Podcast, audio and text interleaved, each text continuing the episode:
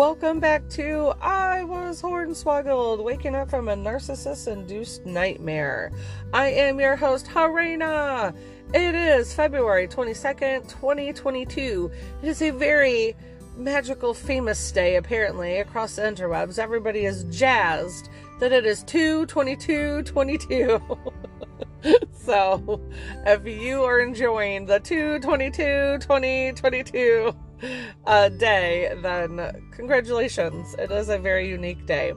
So, I also uh, wanted to let you know that this episode is a Van Diary episode, a follow up from my last episode and uh, for story time. So, this is a Van Diary story time part two, where I met the person I had been doing Bible studies with for like three months, and uh, where I was going to be going to this church for the first time after I was invited by this this gentleman who was doing Bible studies with me, and then on top of that, um, it was also the time that my mom invited herself along for the ride, claiming that she has always wanted to go to that church because I would drive by it all the time. So, therefore, when she found out that that's where I was going, because I was not on my game and didn't know who I was dealing with back then, I told her my plan.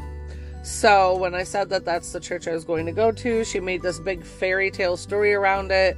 How she's driven by it forever. How when my dad was alive, he would never go, let her go to it.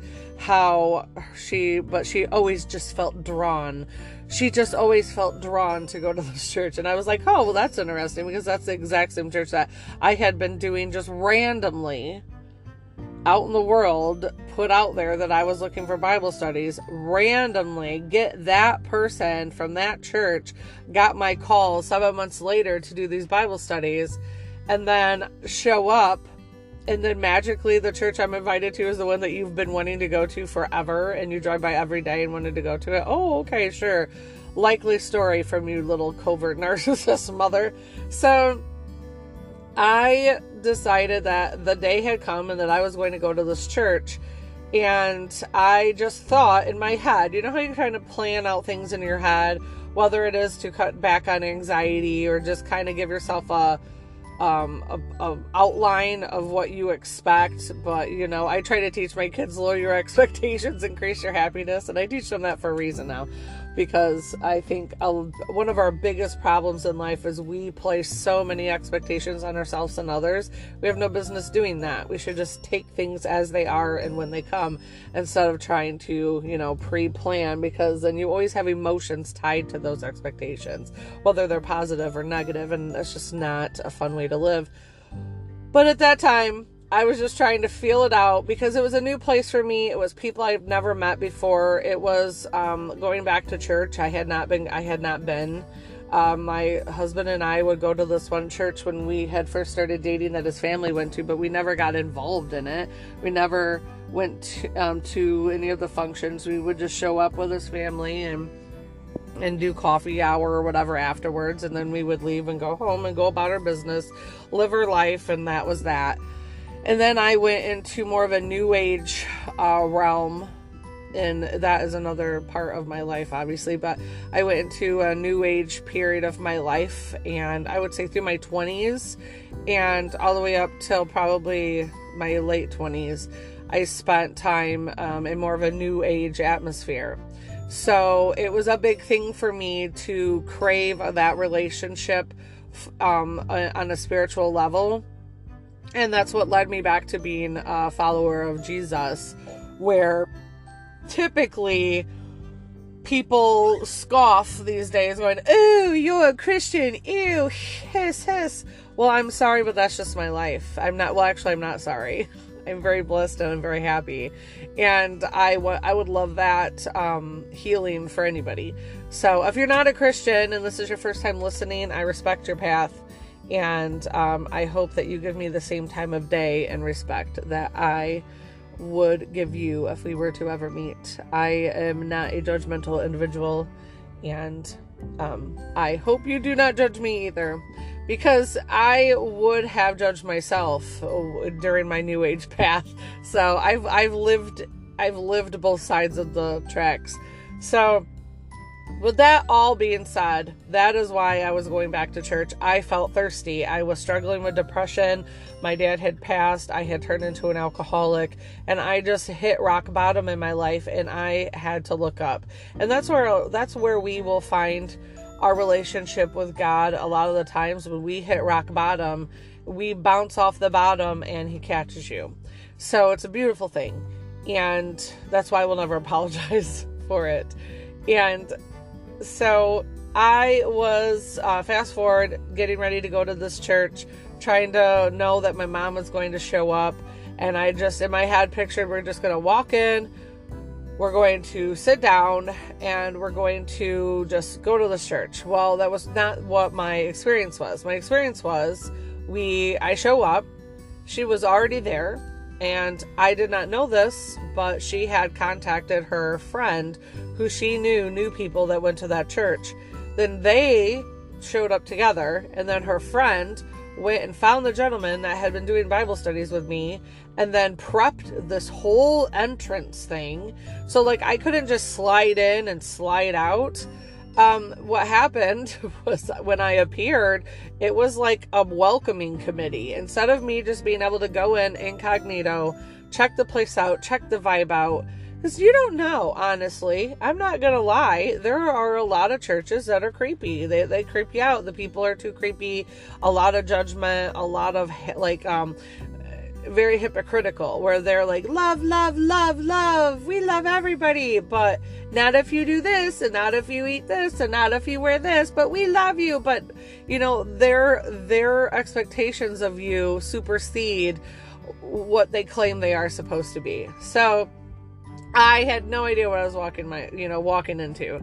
So I go, I get there, and it's just all these people that they had set up to shake my hand and greet me, and I'm like, wow. So there goes my incognito, and I find out it was because my mom contacted her friend, and then her friend turned it into this big, they like this big thing, and I'm like, I know darn well that I literally told my mom what would bother me. And being that that I did not know that she was a narcissist, I did not know that she would go out of her way to make this a miserable experience for me. I did not I was not up on my game at that time. It was just par for the course. It was just secretly, I think in my heart of hearts, that's why I was telling her, please, when we go, don't do this, don't do this, don't talk about you all the time, don't talk about me, don't make this an us and a me thing. But, you know, all I did, and this is one problem we do with narcissists, is we literally lay down all of the weapons and go, oh, if you want to hurt me, then do this. If you want to hurt me, then say this. And we don't even know because they're covert narcissists. They're hiding behind a mask our entire the entire time that we're their target. So here I was, one of my biggest mistakes I ever made with my mom, not knowing that she was what she was, was giving her the the playbook on how to destroy me and I had no idea. So when I said, "Please when we show up to this church, please don't act like this. Please don't say these things." It's because I know through my decades of being with my mom that she turns everything into a stage where her and whoever she throws up there to make herself look good are the people in it. And it is very nauseating if you are in that type of an environment. So, especially if you're, I'm like a hybrid introvert extrovert. I'm very selective with who I rattle off to, but I can definitely rattle off. so, when I first meet people, I'm not hey, how's it going? My name is this, and I do this, day to day. And I don't like just jump on stage. I like to hang out, be a wallflower, get my feel, see what the dynamic is, read body language, read body face, you know, expressions, stuff like that. And find out if this is a good fit for me. And I didn't get that opportunity. I got thrown right into the, the goldfish bowl everybody yammering and yammering and yammering, and my mom just immediately putting the spotlight on us like we were some amazing duo. And then she started telling everybody our story. Oh, I drove by this church every day. I drove by this church and and then my daughter, she requested Bible studies. And then these Bible studies came like after 7 months. And then we ended up being able to go to the same church together because the person that invited her goes to the same church. And she like made this big, huge production. So every time I would walk by my mom throughout that first year, she was telling this story to everybody. And it would change a little bit here and it would change a little bit there. And she wouldn't obviously even care. She would just like, like keep regurgitating the story. And I'm like, this is so nauseating. Here it is. Now we're this big magical daughter mother duo who landed. She had fan- made this big fairy tale about the entire experience. But what, from my view, what it really was is I was at my bottom of my barrel, wanting more out of life, wanting a better connection with my creator.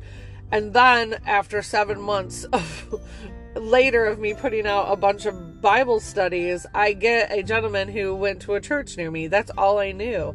She added all these layers onto it, and I should have known that this was going to be rough as it was. And I honestly, had I not already had a, a relationship or a knowledge of the person or you know been doing these bible studies it would have been easy for me to just walk away and let her do her thing.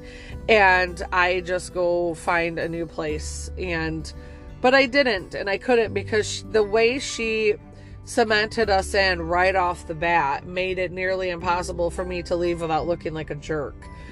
And without people coming after why why why did you not come back? Oh your mom you know it's just it was weird so as time went on um there are some things that my mom started doing. And the, keep in mind this is my first time ever really going to church or doing anything with her as an adult.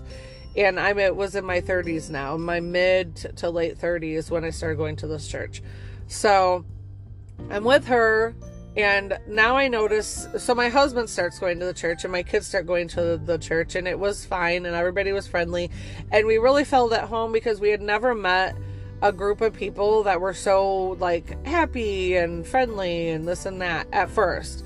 So then I started noticing my mom would sit between my husband and I. Like when we would all sit in a pew, she would position herself to either always be sitting between my husband and I. So it's like my we were never allowed to sit next to each other. She would always insert herself right into the middle of us. And then I noticed that she would start to take my son, who was like five at the time, and he was really rambunctious. And this church didn't send kids to like their Sunday school. They had all of the kids do their Sunday school before church, and then all of the parents and the kids sit through the entire sermon. If you have ever had a young child and try to keep them quiet in a large room full of a large amount of people for an hour, it's nearly impossible. It's super stressful, it's super distracting, and good luck. Good luck trying to do that. But this is how they did it, and to me, it was really stressful. So, church started to become like an anxiety thing for me. I knew that I had to go. I knew that my mom would make it a big performance, and then I knew that I would somehow try to have to keep both of my children entertained and quiet during an entire talk that they literally could care less about, right?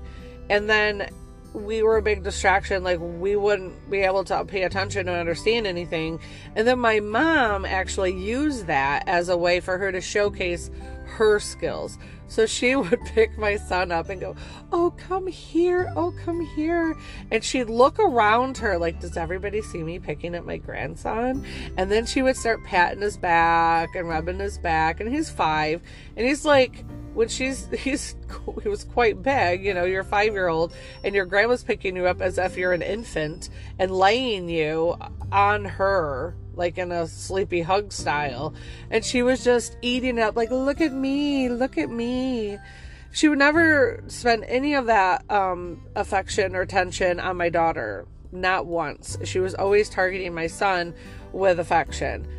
Well, then fast forward to me walking in on like a sat like a like a Sabbath Sunday school kind of a class before we even, you know, they had like a women's one. So when the kids were in the kids, the adults had multiple ones they could pick to go to and i was doing one on women in the bible studies and i remember my mom didn't know that i was even there that day So she immediately went in there, and, and I didn't. This is when I first started to catch on that there was something sneaky going on behind my back because she was I walked down the hallway and I could hear my mom talking. And I was like, what is she talking about? And the closer I got, I heard her talking about me and I heard her talking about how bad my son was and how he was a horrible behaving son and how I was having such a hard time with him and that she was the only one that could make, you know, could go in and make it better and which was a load of crap. That was not true at all. My kids are not bad behaving kids.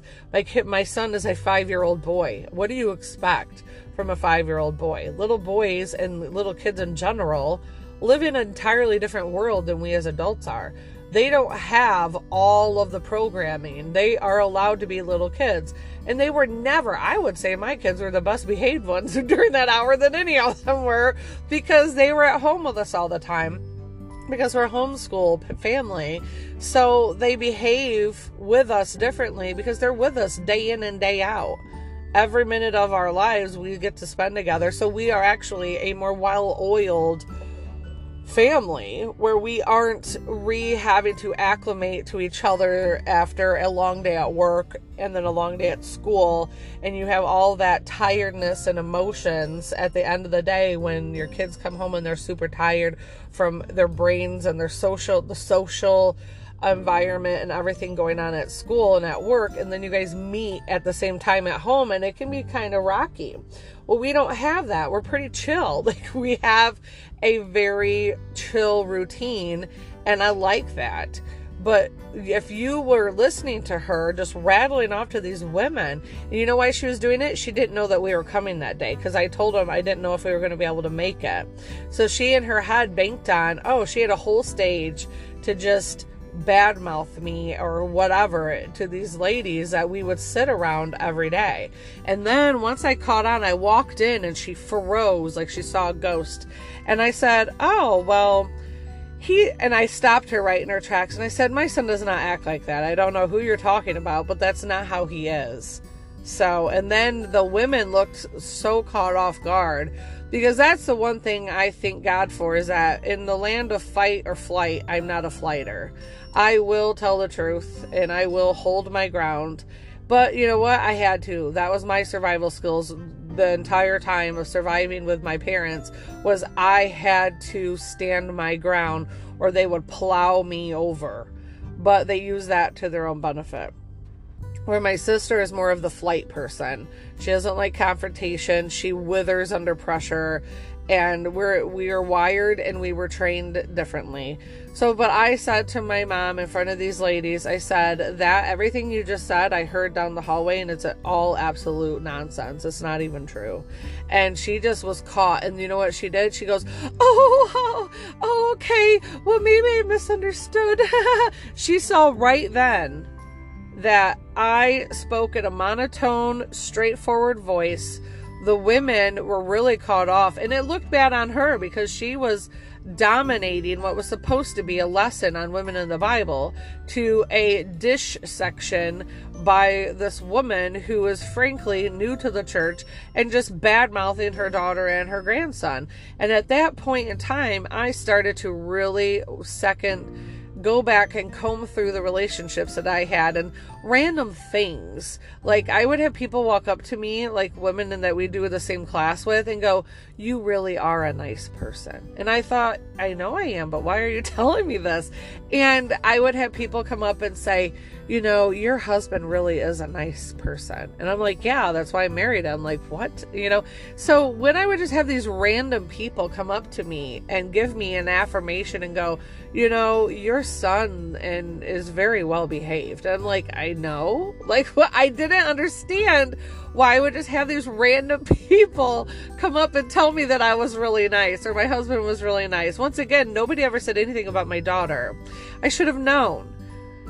Because fast forward, I started noticing some people would come up and tell us, you know, you guys are really kind people or you're really nice and give us these affirmations. While there were other people who we, we used to talk to would give us the stink eye when they would see us. And I started to think, well, that's strange. And even the gentleman that I was doing Bible studies with for three months started giving me the stink eye. And you want to know why? Because my mom signed up for Bible studies. Once she found out that I said, I really admire this individual that I find that it's really awesome because my dad never would ever talk about God, would never talk about anything of the heart, anything of your spirit, anything of your soul, nothing. And I so I don't I didn't know what that looked like to have a man be able to have these conversations without their ego getting in the way. So I told her that it was really refreshing that the gentleman that I was doing Bible studies with had that great rapport.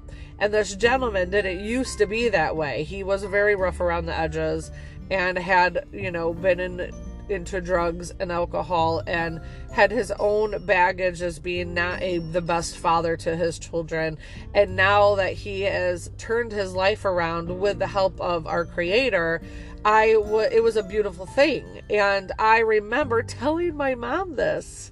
And then all of a sudden, I find out, guys, that she was doing these Bible studies on the down low and never told me. So, what was she doing? She was taking, I willingly gave her my target you know that saying where don't tell people where you i don't even know where it came from but don't let people get your goat why that came up i'll have to do research on like why that was even a saying but literally growing up i must have showed my mom where my goat was the entire time so she would just go and slaughter it every time so i told her this person is a great person. This person is a nice person. I really look up into this person. What does she do?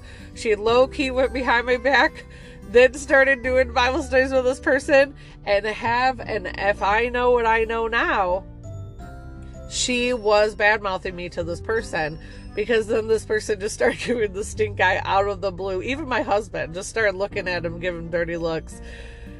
So, fast forward again, I start. So there's a whole bunch of stuff I'll have to touch base on. Um, it's getting at at that 20 minutes, 22 minute mark so I'm gonna have to try to wrap this up and maybe do a part three. Well, I will definitely have to do a part three. But right now, what you're gonna realize when you're dealing with a narcissist who has been doing a smear campaign behind your back is to me, it's like a bottle of pop and you shake it up. And right now, at this point in the story, the bottle is starting to shake, right? The smear campaign is the shakedown. And then every person that would come to me and like start giving me glimpses of what was really going on, it was like the little bubbles rising to the top that gave me a little hint that something wasn't right. That something wasn't right. People don't just come up to you and and tell you that you're a really good person or you're you know you and your family are such a nice family. Like it's almost like they felt sorry for us because they had been privy to what my mom was doing to us behind our back. But then there were the people who she really put her time in to turning the tails on us. And those were the, the and you know what? There were more people coming at us and, and giving us that affirmation that we were not sucky people and that our kids didn't suck.